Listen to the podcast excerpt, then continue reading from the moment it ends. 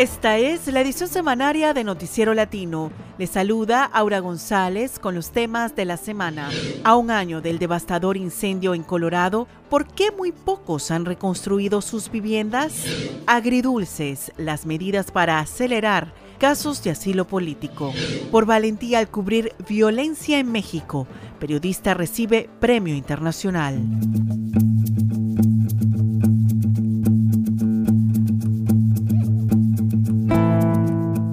Hace un año, feroces vientos desataron de manera inesperada el incendio más destructivo en la historia de Colorado. El siniestro comenzó en el bosque y rápido se extendió a la zona urbana, causando la evacuación de miles, dos fallecimientos, más de mil casas y estructuras destruidas y pérdidas multimillonarias. A un año del desastre, solo un puñado de damnificados han logrado reconstruir sus viviendas. ¿Qué obstáculos están enfrentando? Sobre esto nos reporta Rosana Longo Better desde Boulder, Colorado, zona del desastre.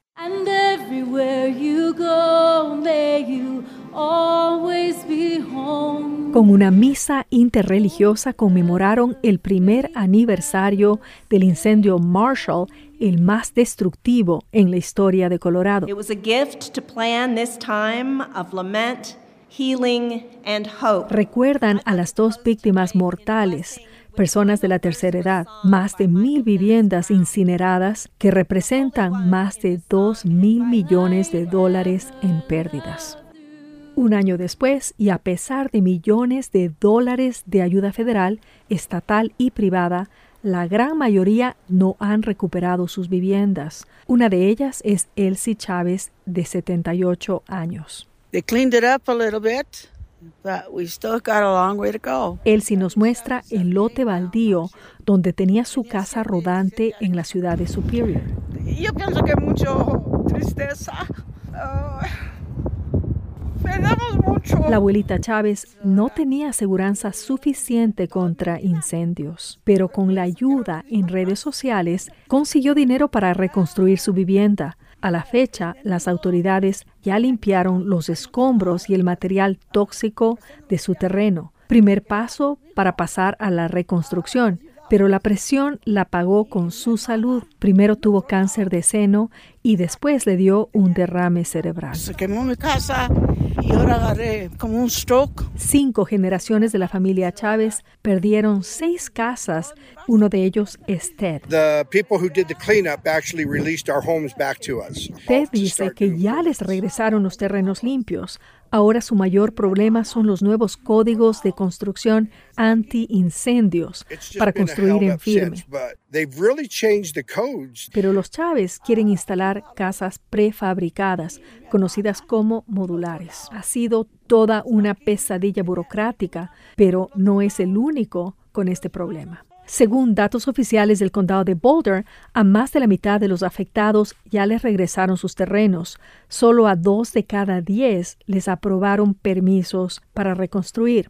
En resumen, a un año del desastre, solo cuatro familias han regresado a vivir en sus hogares. Recientemente, el gobierno federal anunció un programa de 228 millones de dólares para el combate y la recuperación de incendios forestales en el país. 7 millones para Colorado, pero los fondos son insuficientes y no serán para los damnificados, asegura Marta Loachamín, la primera comisionada latina del condado de Boulder. La verdad que no es mucho dinero que los sobrevivientes del incendio Marshall pueden contar. Este año tendrán más de 9 millones de dólares gracias a la enmienda 1A, aprobada en la pasada elección, pero urge más ayuda federal, dice ella. A la fecha, ya se han gastado 33 millones de dólares principalmente en la limpieza. Para agilitar los trámites burocráticos que han frenado la reconstrucción y acceder a los fondos federales, desde mediados del año pasado se inició el programa Navegadores de Emergencia. Con él esperan apoyar a más damnificados como Elsie Chávez para que se les faciliten llenar las solicitudes de ayuda de la Agencia Federal para el Manejo de Emergencias y así no verse obligados a crear un GoFundMe o utilizar sus ahorros para recuperar sus casas dañadas. Y esos son los obstáculos que muchos latinos damnificados están enfrentando para conseguir la ayuda, dice Marta Luachamín. Tenemos que ponernos allí adelante, exigir, tenemos que buscar a la gente que nos puedan ayudar, pero también tomar responsabilidad. A un año del incendio Marshall, otra de las enseñanzas que nos deja es la necesidad de tener seguros dice Luachamín. Parte del problema con el incendio Marshall que la gente la comunidad está enfrentando es la falta de aseguranza. O bien tenerlos actualizados. Eso lo sabe bien la abuelita Chávez, que tenía la suya asegurada solo en un 65%. Ella decidió no pedir un préstamo federal. Dios, ya tengo muchos años y si me dicen que necesito pagar por la casa, no tengo dinero, no trabajo. Sí está contenta porque con ayuda cibernética y sus ahorros en los próximos meses espera instalar su casa prefabricada de 400 mil dólares en el terreno donde han vivido seis generaciones de su familia. Pero todavía eso no pueden decir muchas otras familias damnificadas y los desastres naturales no paran, concluye Marta. Y es otro desastre que son las tormentas así de nieve, de frío, etc. Para la edición semanaria de Noticiero Latino desde Boulder, Colorado, Rosana Longo Better.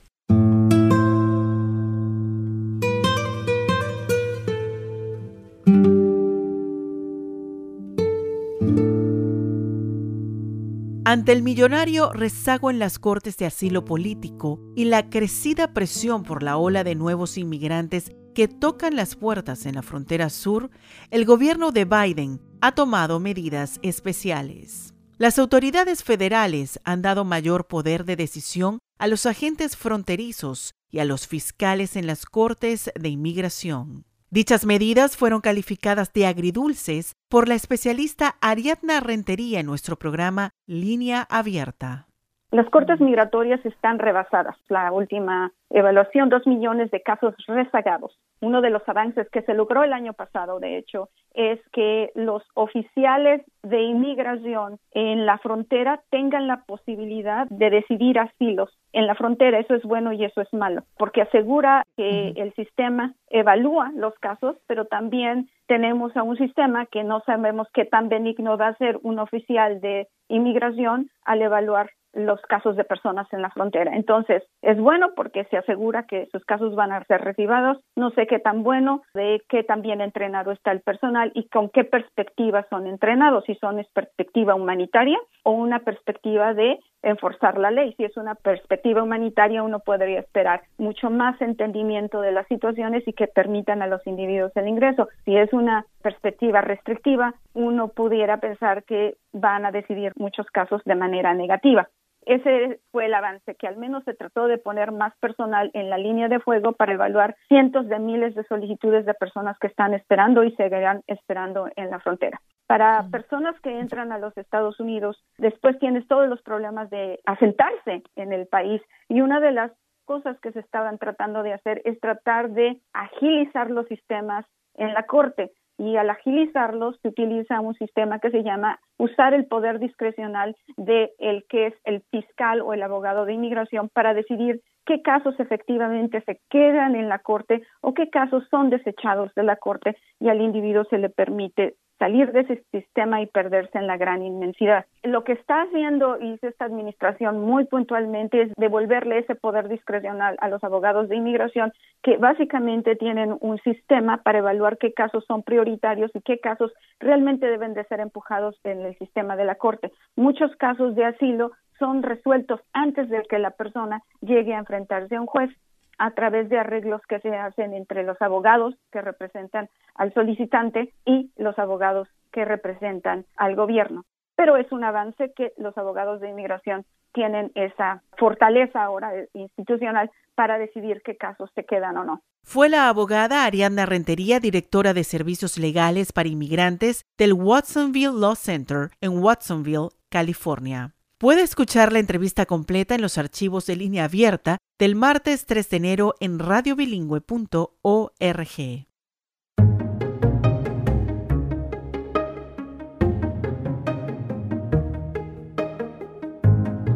La periodista independiente mexicana Laura Castellanos fue reconocida este otoño con el premio María Morse Cabot, el premio internacional de periodismo más antiguo en el mundo que otorga la Escuela de Periodismo de la Universidad de Columbia en Nueva York. El premio fue otorgado a la escritora y reportera mexicana por su valor al realizar su trabajo en condiciones de adversidad y violencia. Raúl Silva tiene el reporte desde la Ciudad de México.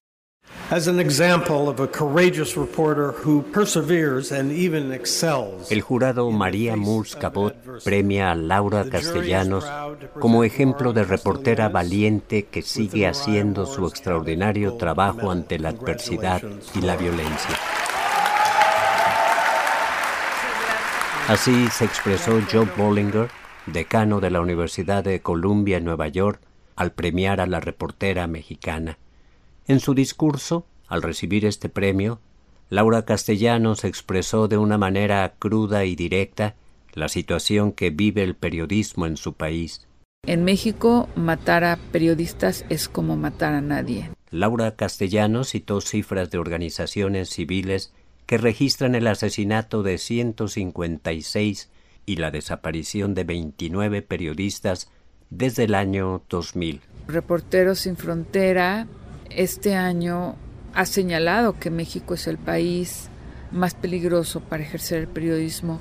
Artículo 19 dice que es aún más peligroso que Ucrania porque en Ucrania este año fueron asesinados ocho periodistas y en el caso mexicano hay 15 mujeres y hombres asesinados las decisiones políticas que han fortalecido al poder militar durante los últimos tres gobiernos tienen un vínculo directo con la grave situación que viven las y los periodistas en México, señaló Castellanos. La espiral ascendente de violencia contra nuestro gremio es una consecuencia de la estrategia de seguridad militarizada que inició hace 15 años el entonces presidente Felipe Calderón. Sus sucesores, Enrique Peña Nieto y Andrés Manuel López Obrador, la han profundizado. Laura Castellanos también destacó el papel que han jugado las mujeres periodistas en el contexto de un país polarizado por las confrontaciones políticas y sociales, donde en los últimos quince años han sido asesinadas alrededor de cincuenta mil personas y desaparecido más de ocho mil. Las reporteras mexicanas son las que han estado en esa primera línea registrando todo esto, dando espacio a todas aquellas madres buscadoras, comunidades desplazadas, comunidades despojadas de su territorio o de sus recursos naturales. Los premios María Murs Capot 2022 también reconocieron el trabajo periodístico del escritor peruano Daniel Alarcón de Radio Ambulante, Ioan Grillo, periodista independiente de Estados Unidos, y Daniel Matamala de CHB Noticias en Chile. Desde México y para edición semanaria de Noticiero Latino, Raúl Silva. Así concluye esta edición semanaria de Noticiero Latino, una producción de Radio Bilingüe desde sus estudios en Fresno y Oakland, California, con el auspicio parcial de la Corporación para la Difusión Pública, de California Endowment, de James Irvine Foundation, de Colorado Trust y de Walton Family Foundation. Director de noticias Samuel Orozco. Productor Rubén Tapia. Conducción técnica Jorge Ramírez. Asistente de producción María de Jesús Gómez. Yo soy Aura González. Escríbanos con sus comentarios en radiobilingüe.org. Escuche usted Noticiero Latino, satélite, radio bilingüe.